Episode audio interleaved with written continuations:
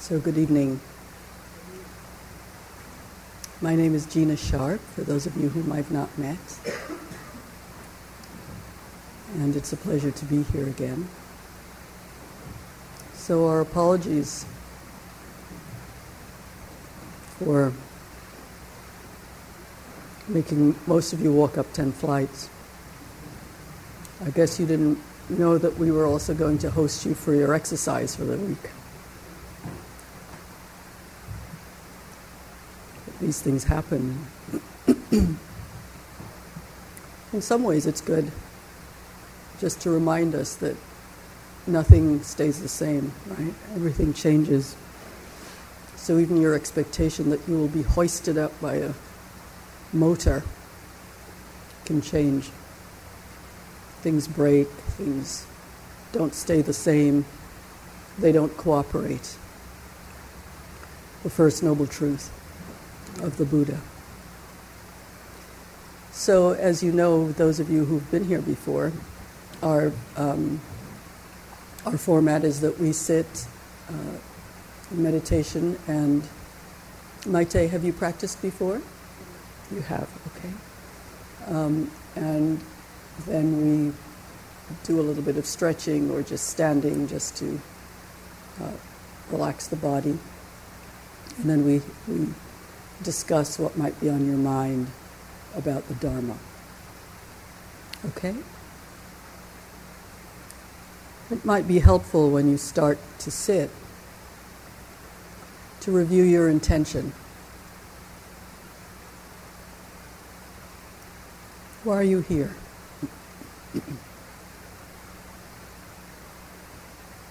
what brings you to your cushion or your chair or your bench?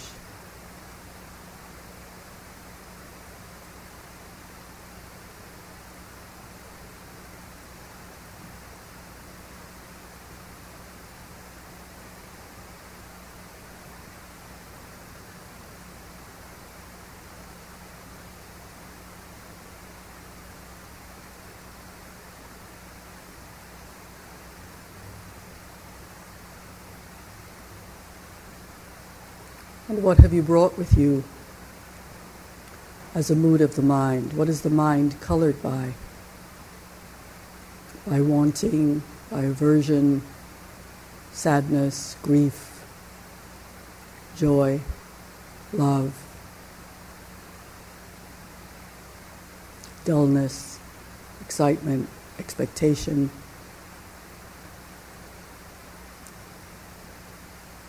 What's happening in the mind and in the heart.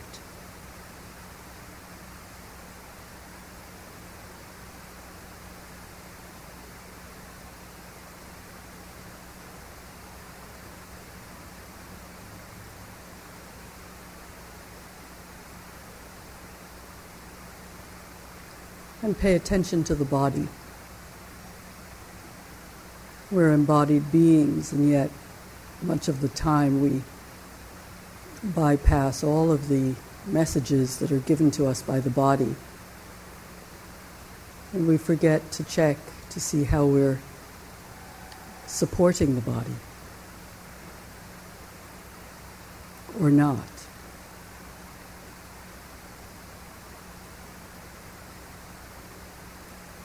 And have we established a posture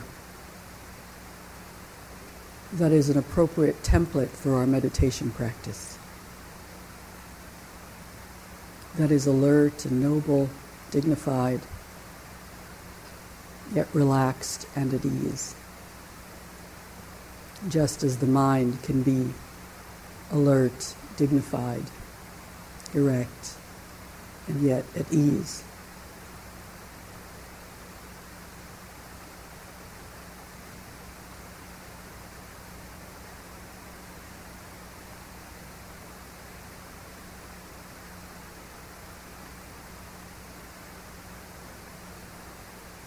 Paying attention to the object, the breath, and allowing that concentrated, focused, one pointed attention to bring some concentration and tranquility to the mind.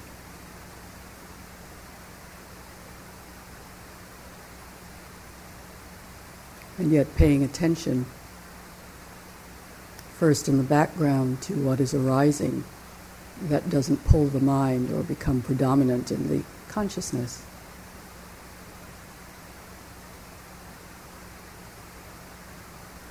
Knowing instead hearing or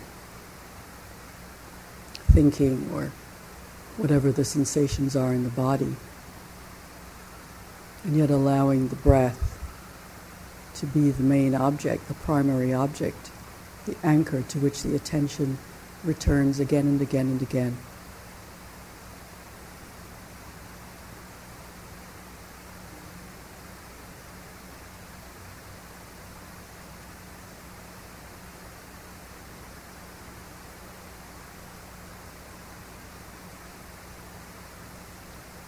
And being acutely aware of all of the senses of the body and whatever impinges on those senses from time to time, pulling the attention.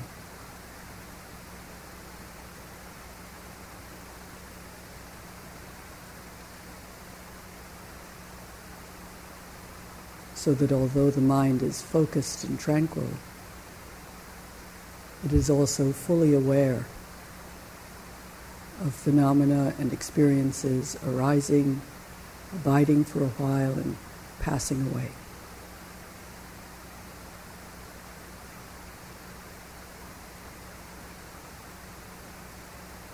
Allowing all of these experiences with some dispassion and complete awareness, complete mindfulness. No judgment, analysis, or commentary in the mind just the wide open awareness that knows the primary object, the breath, knows what is arriving, arising and passing away in the background, and also knows the objects that come to pull the attention, become predominant in the experience.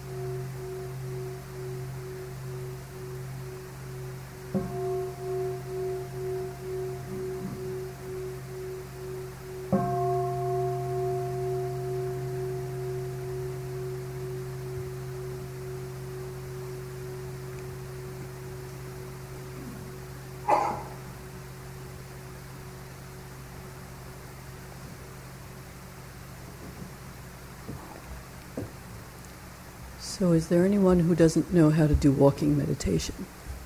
Okay.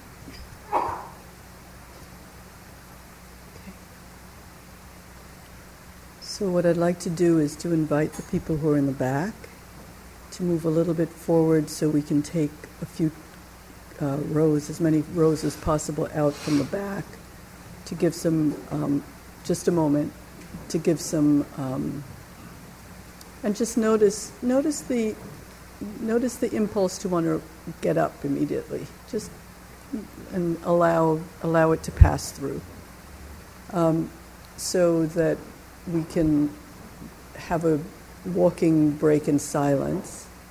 And if you don't want to do walking meditation, it's perfectly fine to do standing meditation, but just a way to stretch the body.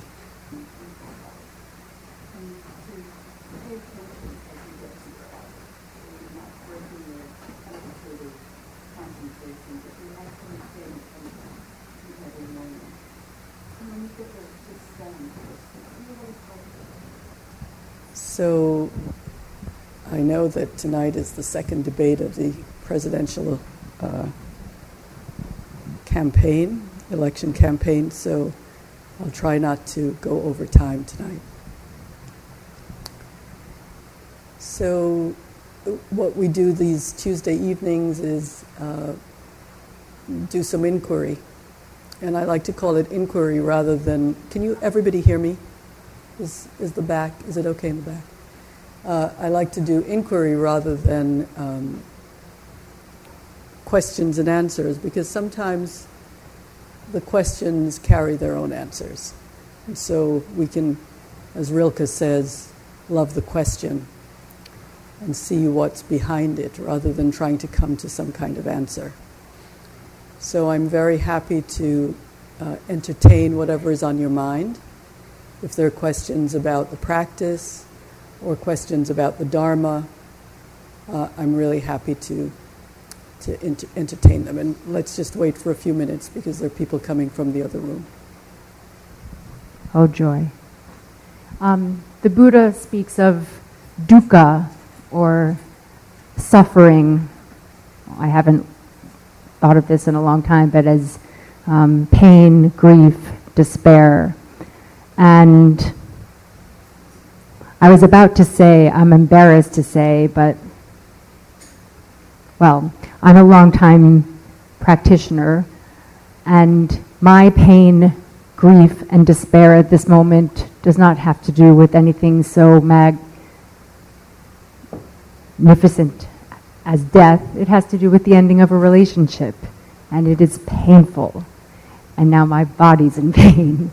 And I'm feeling the dukkha of the aging body, trying to get away from the despair of the ending of this relationship by going dancing on Saturday night and having a temporary uplifting of the dukkha, but not realizing that this body isn't 20 anymore. And in any case, that smile was covering the dukkha, the pain, grief, and despair of the ending of a very, very dear and important relationship, even if that relationship is considered by all, probably including myself, to be toxic. And there's a big, the question I suppose is there's a big part of me, the intellectual me, the Western me, that thinks you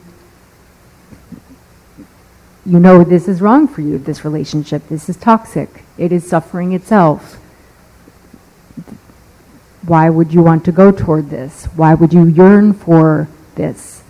Um, and yet, the matter is, I am grieving for it, as uh, mourning it, as though a part of well, as though a part of me has died, as though my mommy and my daddy has been taken away from me as though my heart has been plunged into, and it has.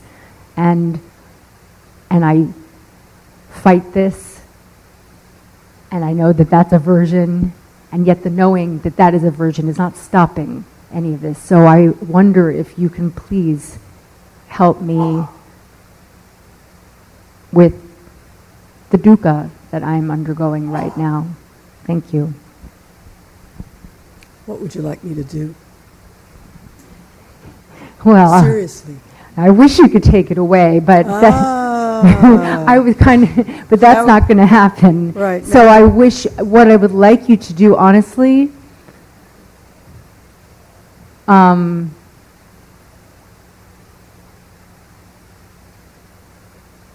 is to offer me some very basic tools.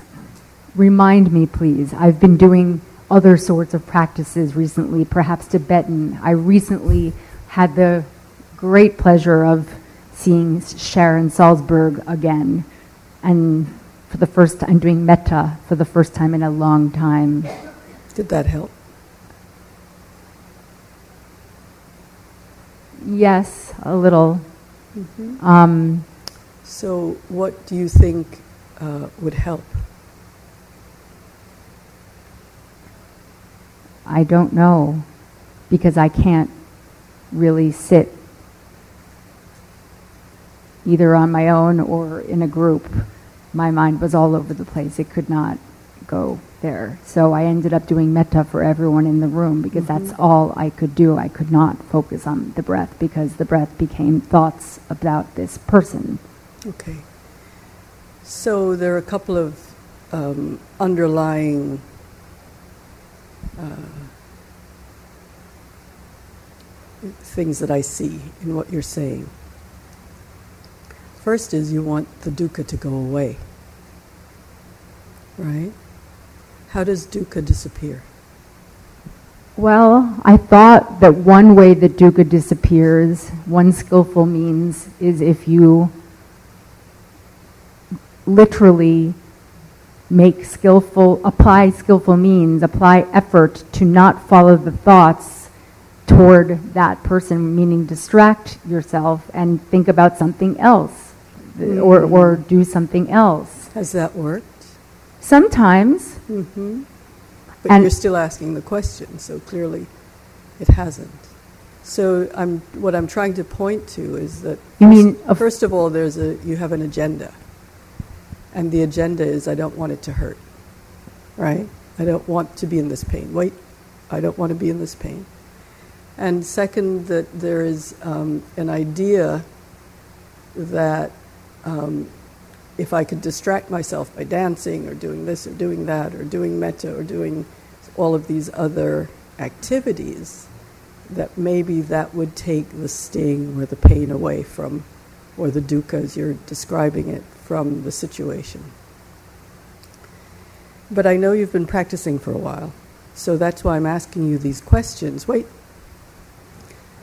Uh, so the so the first thing is I know you know the four noble truths. What are the four noble truths? The first one is there is suffering Mm. in this existence. Too bad. That's it. Sorry? I was just saying, too bad, folks. That's it. No, that's not the attitude with which the Buddha said it. I was being kind of fun- I was being kind of funny, but that's just it. We've we've been born into an existence where suffering is part of the deal. It's part of the package. Okay. Okay, what's the second truth? Second one is, uh, oh, you're tricky. the, sec- the second one, if I recall, is that um, that dukkha or suffering arises from faulty desire. And Well, I suppose that faulty desire could be uh, the desire for dukkha to go away just by snapping your fingers or something. Well, the, the formulation I prefer is that the cause of dukkha is the clinging mind. Right? And what the Buddha said about the first noble truth is that it should be understood. Dukkha should be understood. And the second, th- what he said about the second truth is that the cause of dukkha should be abandoned. And then what he's, and then the third noble truth, so I'll help you out. The third noble truth is that suffering can be released, or it can it can release, or it can end, or cease, whichever formulation you like, and that that should be realized. And then the fourth is that there is a path to the release or the cessation of uh, dukkha, and that should be cultivated or developed. So, yes, he said dukkha is pain, lamentation, grief, and despair. That we lose what we want, we lose people we love, people we love lose us, we, that we get what we don't want, we don't get what we want, that there are so many ways that um, dukkha appears, or stress, or unsatisfactoriness, however you want to translate it. So that's the first truth. And the second truth is that the mind clings, and because the mind clings, it's not, it's not because the relationship ends that there's dukkha. But the reason there's dukkha is that the mind clings to the idea that it should be some other way. Right? Whatever the story is, is the mind is clinging to some idea that life should be other than this. And so there's so it's not about what actually happens, but our relationship to what happens that causes dukkha. So when you ask me to offer something, that's what I can offer. So if you're if you're trying to Give me what can you offer?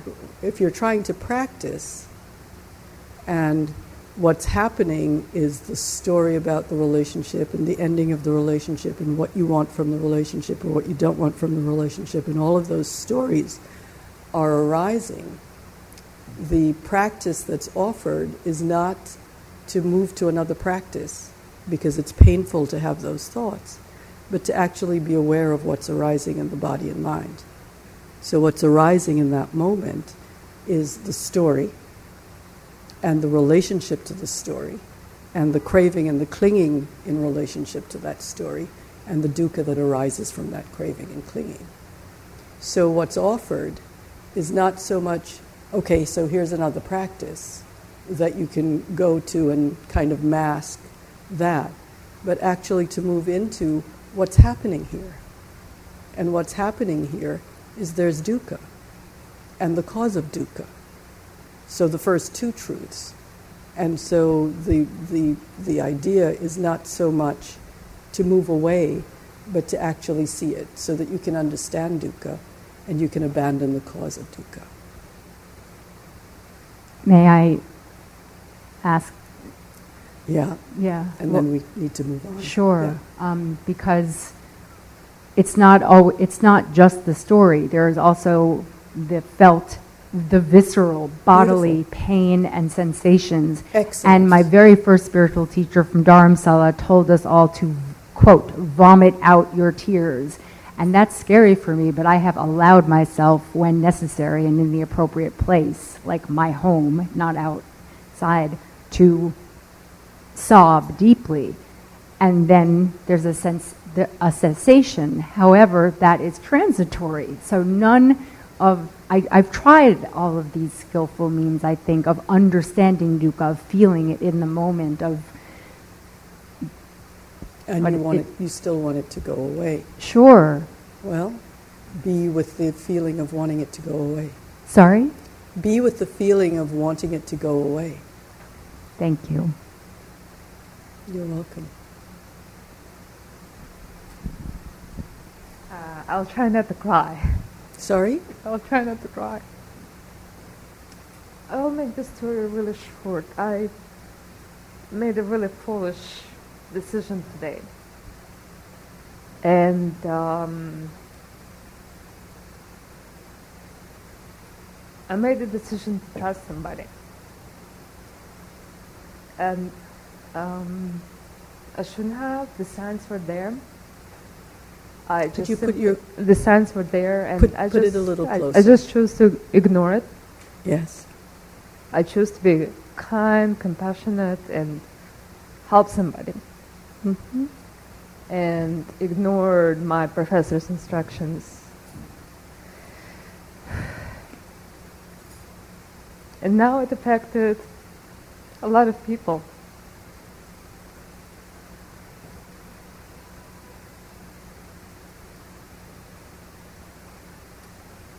I made the right call about this.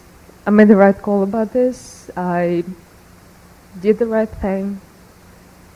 But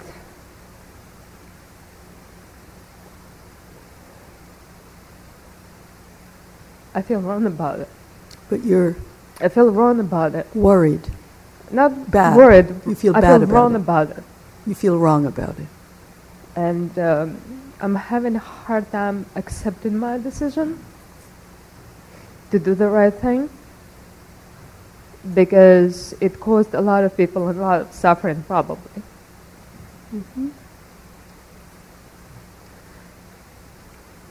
How do you accept this?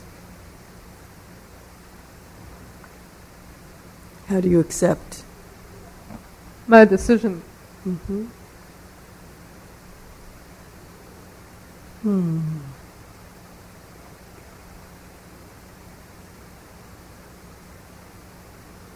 So, first of all, it feels to me as if there's a, um, just as with Jennifer's question, to, and, and this is not limited to the two of you, it's probably, you know, a universal thing, right? That we we don't want the pain of of being alive. I'm fine with the pain. No, I no, no. accepted it. I know. It's, it's I know. fine. Wait, wait. And and it's almost we almost always have a, a secret agenda. That, and, I, and when I say secret, I don't mean we have a secret which we're hiding from everybody else. It's that the agenda is hiding itself from us. That um, if we do the right thing, if we do this, if we do that, if we, you know, and Jennifer was talking about ending a relationship that f- feels like it should have ended, and yet there's a lot of, um, you know, grief that's associated with that. And similarly, you're talking about making a decision that you know is the right decision, and yet there's grief associated with that. And somehow, you know, that often comes with this secret agenda that kind of hides itself from us that if we do these right things, that it shouldn't entail any pain or any grief or any um, despair. And yet it's part of the deal, right? And so the question is not so much whether or not it's okay for the pain or the grief or the despair or the lamentation to arise, but how we relate to it, right? It is, it is fun when it comes to me feeling the pain because I can deal with it. hmm It's completely okay. I've gone through, trust me, tons of things. But I just don't feel right about causing other people pain that was completely unnecessary. Could it have been avoided? It could have been if I made the right call, if I listened to the signs. The warning signs were there. Mhm. I should have listened to Oh, so you so you made a mistake. I made a mistake. Is that okay? It's okay to make a mistake. However, Mhm. it's not okay to fall into a trap. So what would you what would you like to have happen? I should have avoided this particular individual, and I saw the signs. I But just you simply didn't. chose to be arrogant But you didn't. and to ignore. But you didn't. Right? So so here you are now. And the question is how can you relate to A what you did and B what the impact is on yourself and other people and what's the um, what's a way of working with whatever it is you're feeling about it rather than thinking that uh, it's fine to, to learn from your mistakes, right? If you think it was a mistake, because obviously uh, there, you know, there are two ways of looking at these things. One is that I could have. I wait, could have let me finish. There are no mistakes, right? So you made a you made a decision, you made a call, and you made it maybe out of ignorance. You made it out of whatever the, the conditions were. So can you live with that now? And can you learn from it, rather I can only than live with that if I can learn from it and not repeat the same mistake twice. sorry? If I can learn from it and I, and so I don't make this mistake twice. Well, it's possible that you won't, and it's possible that you will. Seriously. And so the so so it's it's not so much about blaming yourself or or thinking, oh, I you know I did wrong, and you know that doesn't really help you. It doesn't help anybody. Learning from it is different than self-flagellation about it. I am trying to learn from it. Great. I didn't feel right about it. That's Great. the reason why I reached out and contacted my professor, who corrected my mistake, Mm-hmm. but it was done in a such way that it hurt a lot of So, people. So, how would you like to work with it in practice? I think a certain amount of acceptance would be nice. Mm-hmm. Mm-hmm. It's like Fine. So, saying, guess okay. what? I'm not the smartest person in the world sometimes, yeah, and great, it's okay. great, great, And second, just accepting things not being perfect. great. That's excellent. I'm, I'm so driven on being perfect all the time Beautiful. that sometimes I forget that I'm human. beautiful. It's okay. Beautiful. So if all if all of that comes as a realization from what happened, then all is not lost. And I'm also understanding that my own arrogance caused me to make a mistake to begin with. Now we're coming into self flagellation again. No, no, no. It, it, it, actually exactly what it is. Okay. I thought that I'm too smart and that I can be benev- benefactor to this individual and mm-hmm. kind of like share my knowledge, like how smart I am, how good I am, and okay. So coming from that point of view, and that should never occur because there are a lot of people who are intelligent and some okay. of them are so we smarter need to than move me. on. and that's okay too. Yeah. Good. Thank you. Would you say something about uh, compassion, how to develop, uh, how compassion is developed, how one may, How compassion is developed. how one may develop compassion for themselves and for others? Sure. Can you give me a context, Bill? The reason you asked the question? Well, I think a lot of people have difficulty getting past being judgmental of Mhm, themselves mhm. and of others, Mm-hmm. and uh, to the degree that they can move through that. Yeah. uh, Yeah, so you, so she was talking a little bit about acceptance, which is a which is a first the wonderful way of um, starting out with compassion. So the acceptance of one's own flaws, one's own imperfection, which you were talking about, right, um, is the is really the first step towards compassion. And then what we were talking about with Jennifer, which is that the first noble truth, you know, when we're suffering, we tend to think that it's just us, right? And it's, and it's us because we've done something wrong, or because we're wrong, or because we're inadequate, or because, you know, some, some, somehow we didn't see it, as, as she's talking about, we didn't see the right thing, and so, you know, we could have done better, we should have done better, and all of those stories. And compassion is kind of a it's kind of a second step because first we need to understand the suffering. And first we need to understand the suffering not as a personal thing but as a but as a universal thing. And i think that that's what the buddha meant when he talked about suffering or dukkha needing to be understood.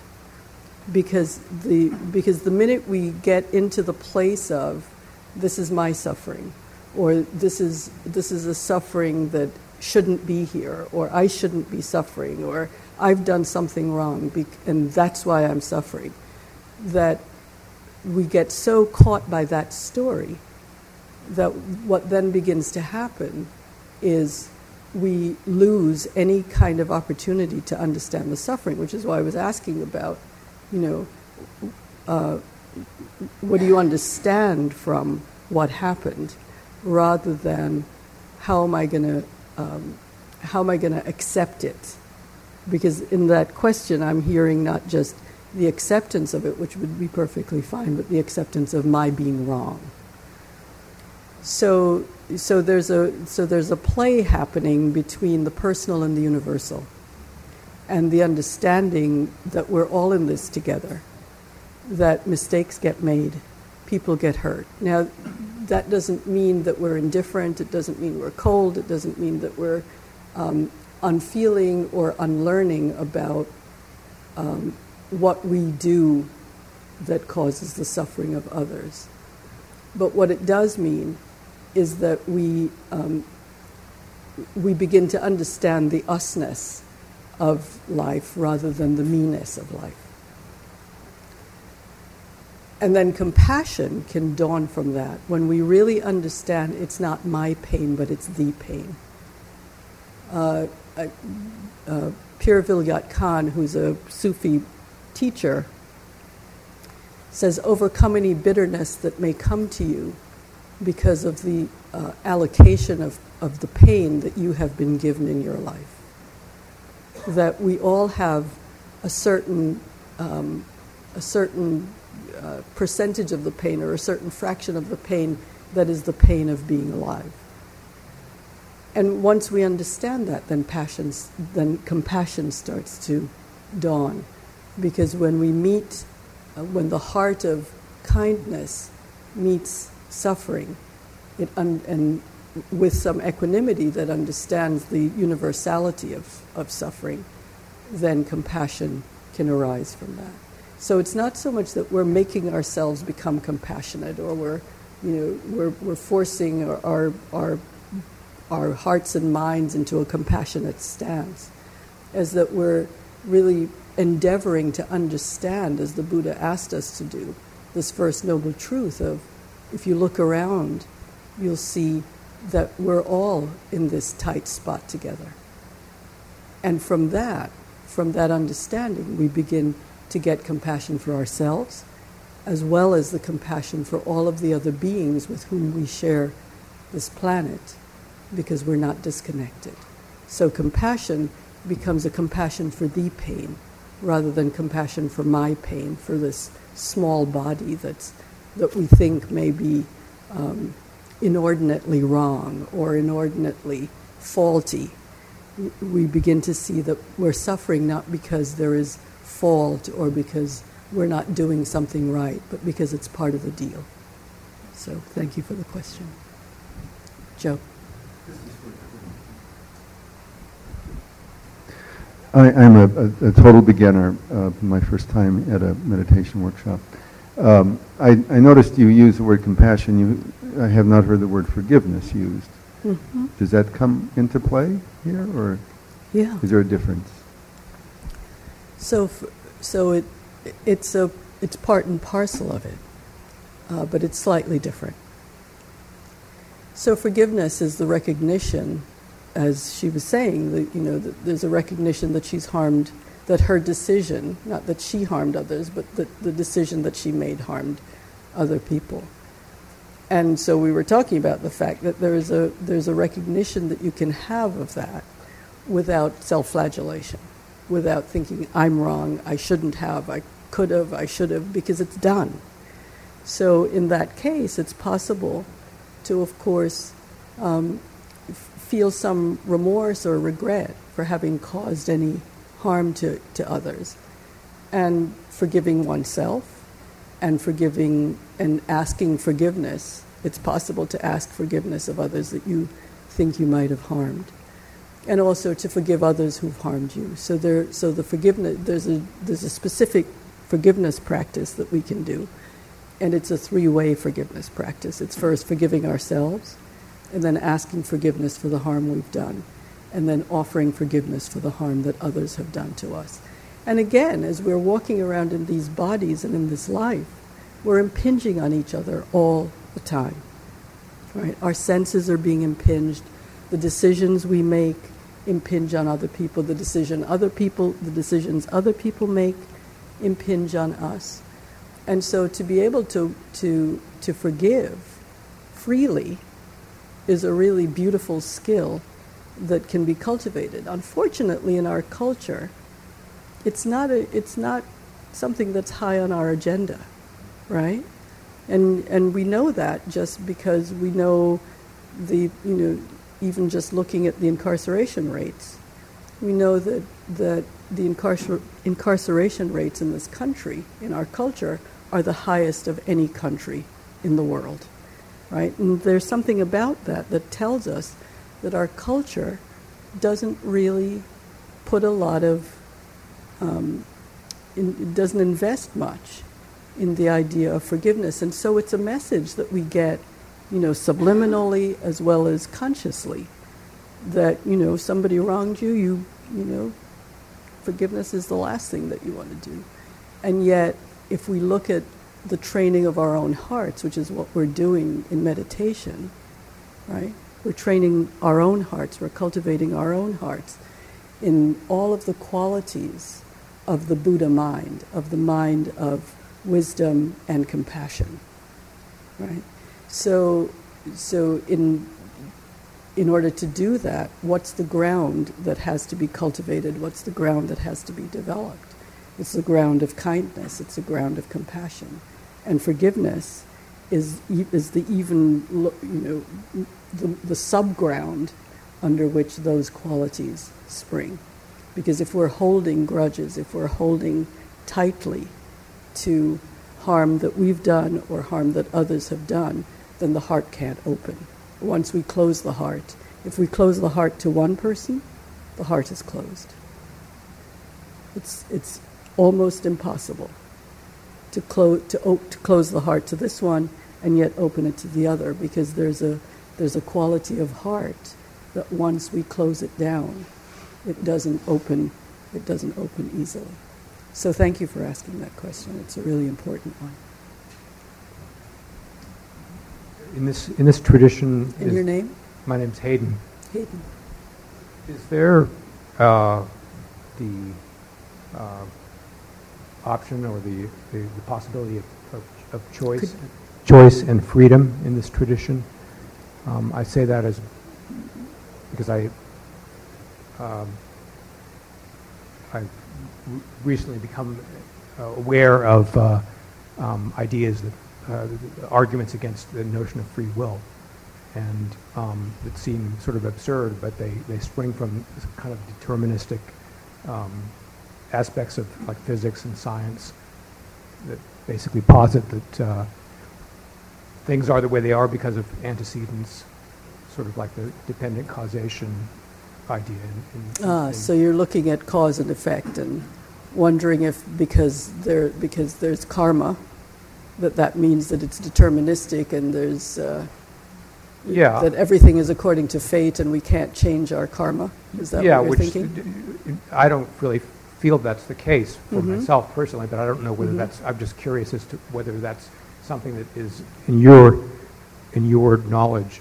is something that is is uh, is there- there's room for freedom of choice and and and. Uh, So right now in this moment, do you feel that asking that question came out of some deterministic place, or do you think it came out of your free will? I think it came out of my free will, Mhm. but I, I'm just sort of uh, um, interested in the, the other, you know, in exploring the other options, uh, and uh, and even though it doesn't seem, Yeah. it, it doesn't, it seems intuitively, it- it's a felt Yeah. experience that we have Yeah. choice, that we have, that Sure. we, we are able to choose, that we're agents of our own, Sure. you know, uh, yeah. uh, lives. So, so there are two. There are two. I think part of the confusion may be that there are two. Um, there are two aspects to karma. So karma, the word karma means action. There's another aspect of it called karma vipaka, which is the effect of action, the effect of karma. So there's karma and there's the effect. So you may have heard a te- I have a feeling, though I'm not sure, that you've heard a teaching that everything, nothing is independent, that everything is dependent on causes and conditions. And that because everything is dependent on causes and conditions, uh, that we are, we are totally connected to a web of the causes and conditions that have been put down before us. So, not only our own actions, but all of the actions of all of the beings that have gone before us and that we are occupying the, the, the universe with now, and all of the environments and everything else, all of the causes and conditions that have been established.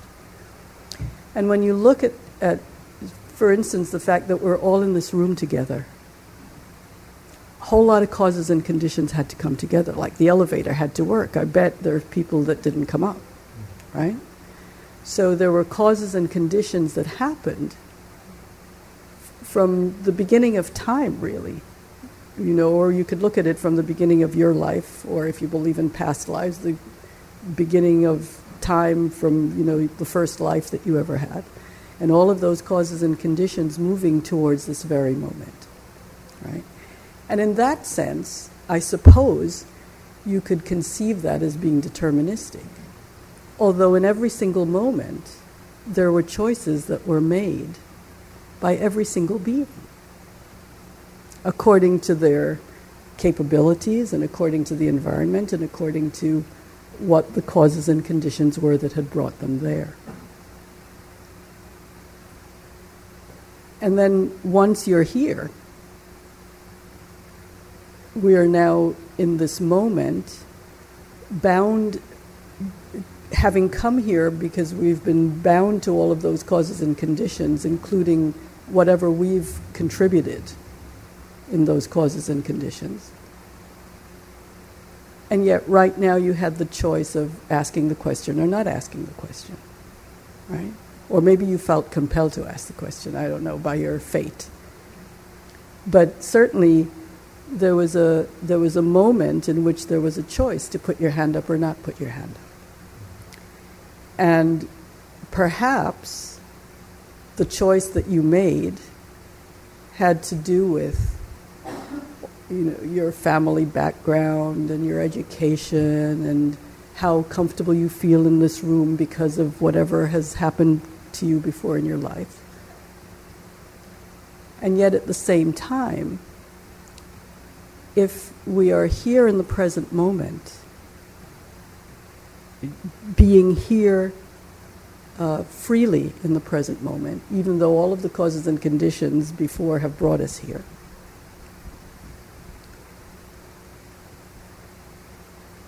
We can respond appropriately to what is happening.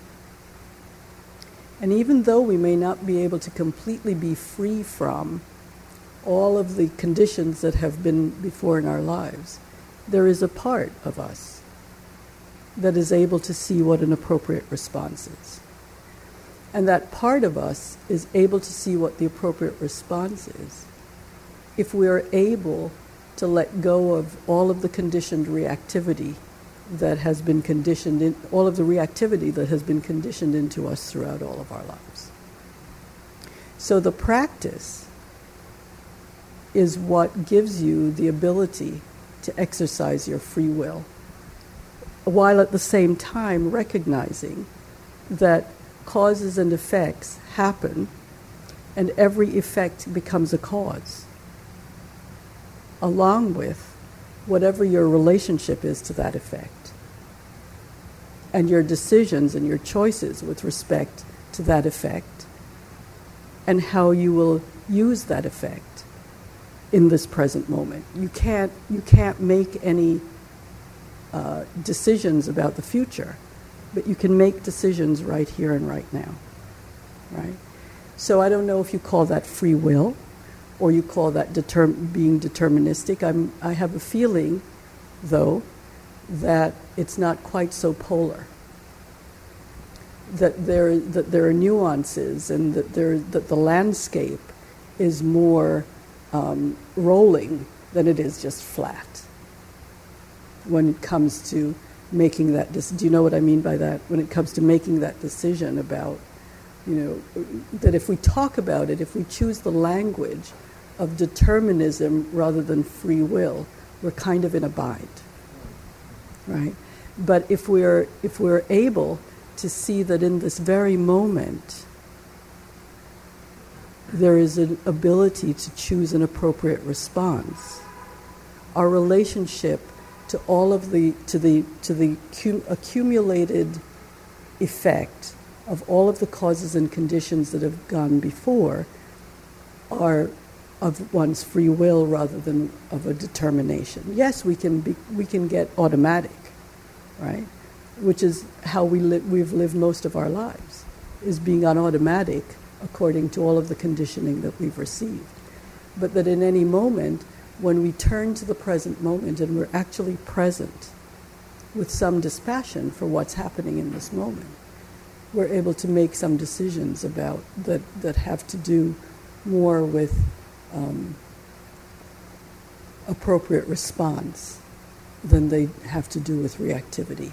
And uh, that's what I, that's how I would rather frame it, is what is my relationship to what's happening now, rather than, and, and can I make an appropriate response to it rather than being conditionally reactive to it. And in that way, I have some choices that I can make.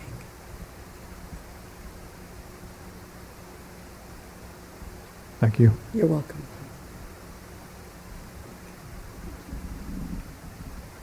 Um, my name's Adrian, and my question, in some ways, really, I've been thinking about this for a number of months, but really responds or has been encouraged by what everyone's been asking you this evening or discussing with you.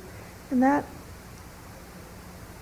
um, I guess I'd say, has to do with the second noble truth and the moment or the question of whether or not the cause of suffering is only clinging mind.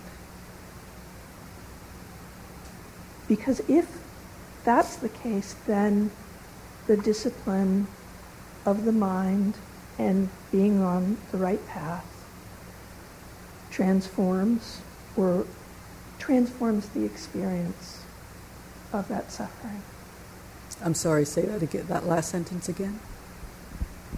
If the cause of suffering is clinging mind, It's the only cause of suffering. I think is the what you said. only, right, Mhm. then the noble path is part of a way of achieving freedom from that suffering and learning the discipline and um, techniques and tools to achieve that. But what about the kinds of suffering that we can change? That's not, and maybe this sounds incredibly naive, but the suffering that isn't in our mind, but is in the world. And as you said sort of earlier, it's part of the deal that there is suffering in the world. But we can actually change suffering sometimes. And I guess I'm, I don't know, I don't really know how that movement away from one's self-discipline and opening of one's own heart and transformation of one's own thoughts, how that moves into action to deal with hunger in a world that has lots of food or provides care for people who are in pain. And I, I'm just, I'm not quite seeing how this tradition makes that transition out of the meditative self into the world. Hmm. That's a really important question, so thank you for it. You said your name was Adrian? Yes. Yeah, thank you. And it's a, it's a question that's asked often because it's a practice that teaches us to accept things as they are, right? And And sometimes we don't, we shouldn't. Sorry? And sometimes we shouldn't accept well, things but- as well, they are. It, well, but I think it, I think it has to do with language, and perhaps a kind of uh, rigidity that we, that the mind has, when it hears uh, certain uh, phrases or certain language.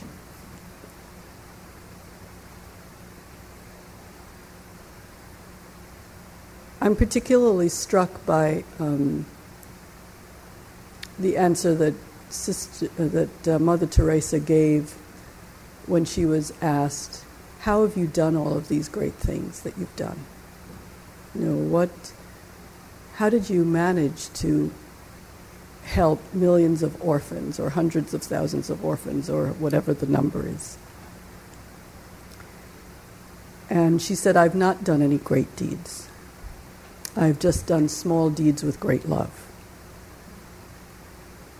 And the reason that I like that statement and it struck me very deeply when I when I heard it is that it points to the question that you're asking, which is okay, so we sit in meditation and everything's really great on the cushion or on the chair, right?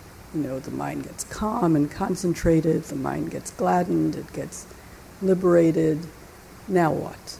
Right? So now we get up and there's this world out there where people are hungry when we have enough food, the greatest country in the world, you know, us, um, it, you know, is exporting arms. Is, you know, that our greatest export is arms. We incarcerate two and a half million people. All of there, there's all of this injustice that now, you know, now I've developed this great heart. What am I going to take this great heart and do when I come into this world of this great world of suffering?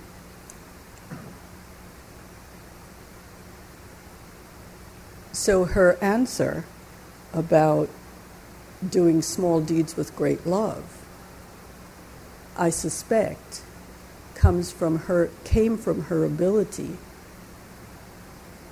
to she said and she said in, in connection with that i didn't i didn't deal with hundreds of thousands of orphans.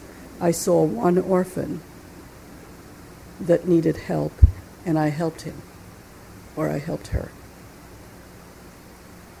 And that's what the meditative or the contemplative life allows us to do is to respond appropriately, as we were saying before, to what is before us. If we are filled with anger and aversion to what we see, and we are so busy judging what we see, it's not possible to respond appropriately. What we're likely to do is to make matters worse. And I, being, a, being part of the generation that was in the anti Vietnam movement, I saw that often. Where we would think we were fighting for peace. Right? What a notion. Right? It's oxymoronic. Right? So that, so that, the, so that first we deal with this one, the heart of this one that's, that has the same uh, impulses running through this heart as runs through every other heart, which is the, um, the, the impulse for creativity and the impulse for destruction. And first we tame this heart.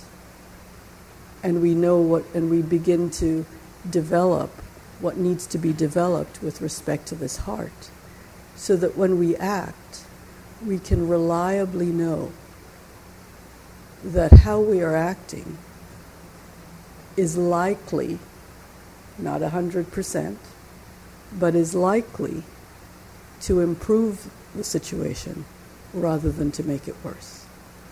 If we are in reactivity all the time, it's impossible to see clearly and with wisdom what is appropriate and what is needed. Sometimes action is needed, sometimes stillness is needed. But what we can be sure of is that we act, if we act from a, a heart of aversion and craving, that we are most likely to make things worse. So the practice is not teaching us to be still in the face of injustice. It's teaching us to first see that injustice clearly, to understand the causes of that injustice. Because if we're just going to react to the superficial level of the injustice, we're probably going to make a mess and not really get to the causes of that injustice. Right? I worked in a prison for volunteering to teach meditation for a very long time. And I saw that over and over and over again when people who had very good intentions would come in and try to make matters better and would make them worse for the inmates. Very good intentions. But there wasn't any acceptance of the way things are and what's possible and what's not possible in that kind of situation. So that the contemplative life is not a passive life.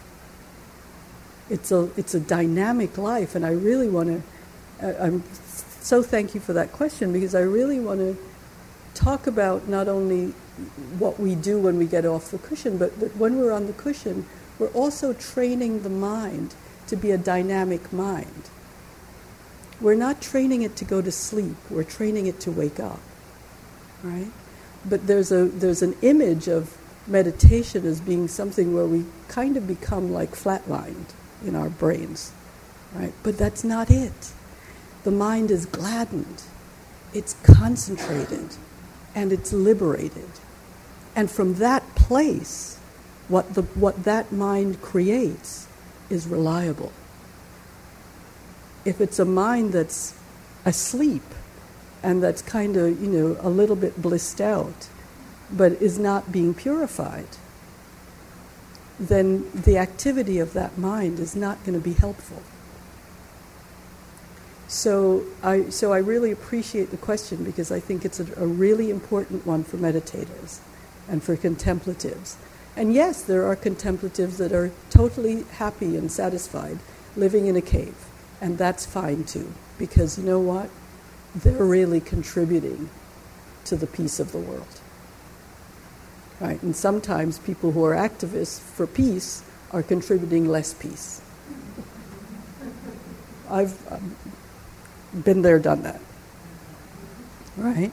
So, um, so to really know if, if we're going to go out into the world and act, to really prepare ourselves well from the inside out, not from the outside in. Because if we do it from the outside in, we'll be acting out of a lot of delusion, a lot of ignorance. The, so seeing this is the way things are and being able to accept it first. Say, oh, okay, this is how it is, these are the rules, and sometimes we're going to defy the rules, but a lot of the time we have to act within the rules, right? And to really accept it first and then go from there. We're more likely to be of great help. Thank you. You're very welcome. Hmm. So thank you for your questions. So let's just sit for a moment.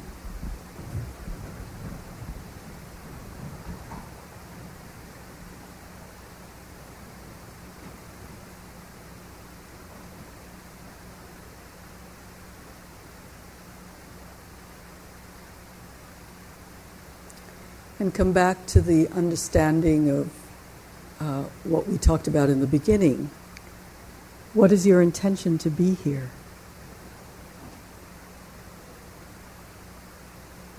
What moves you to practice meditation? What brings you here? What is the quality of heart? Perhaps it's pain. So we've heard some questions about the pain of uh, losing a dear one or the pain of making a decision that has an impact on others that's not easy, or compassion, forgiveness, acting, uh, whether our acts are um, determined or we have free will.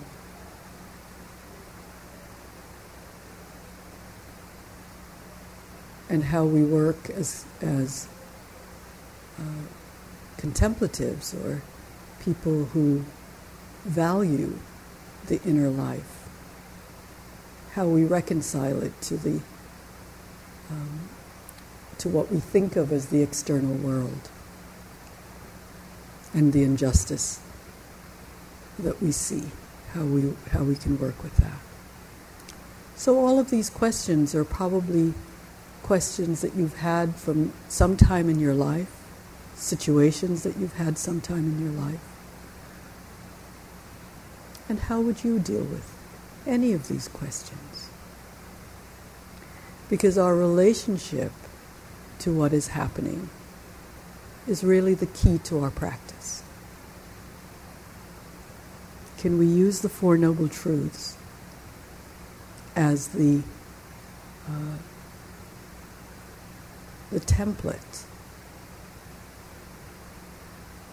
What does it what do those four truths teach us that allow the heart to be released? That gives us some way of working with the pain of our own lives.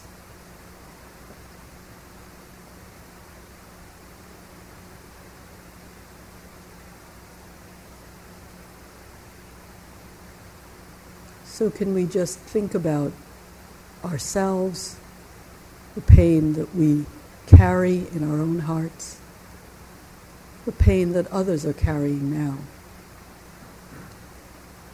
And if you would like to um, enter the name of people that you know that are carrying extraordinary pain or even pain that is difficult to bear. By saying their name out loud, then we can include them in our practice of loving kindness that we're about to do. So I'll give you a few moments to just say the names of those people that you would like to include. Marilyn.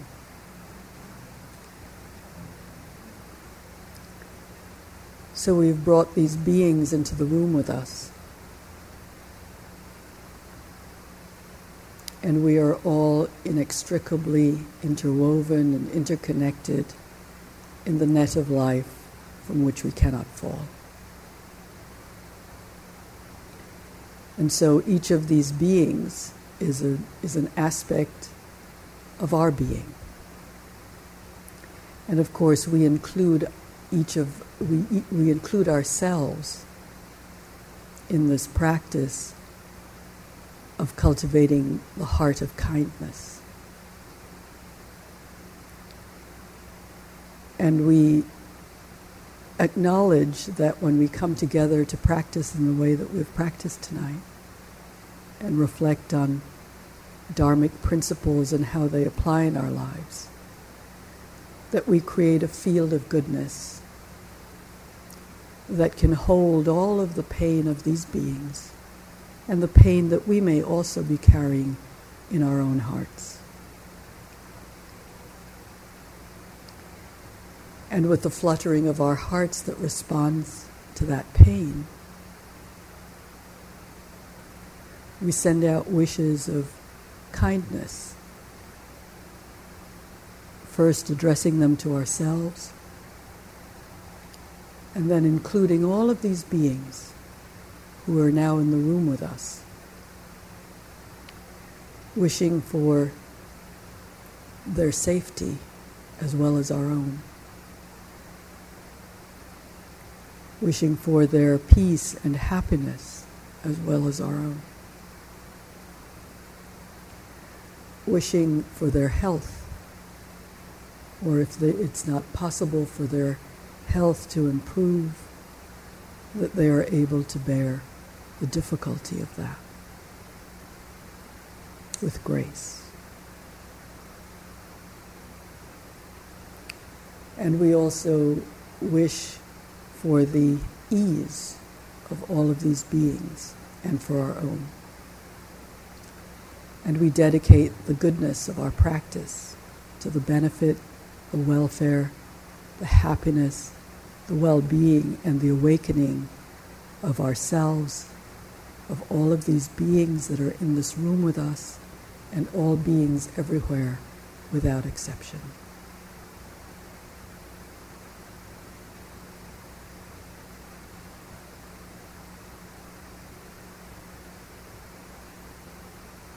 Expressing gratitude for the assembly that is here. And wishing for the peace of our community and its well being.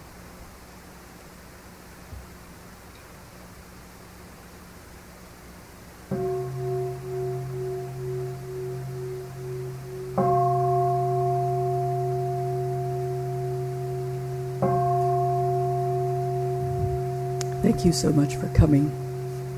Good night.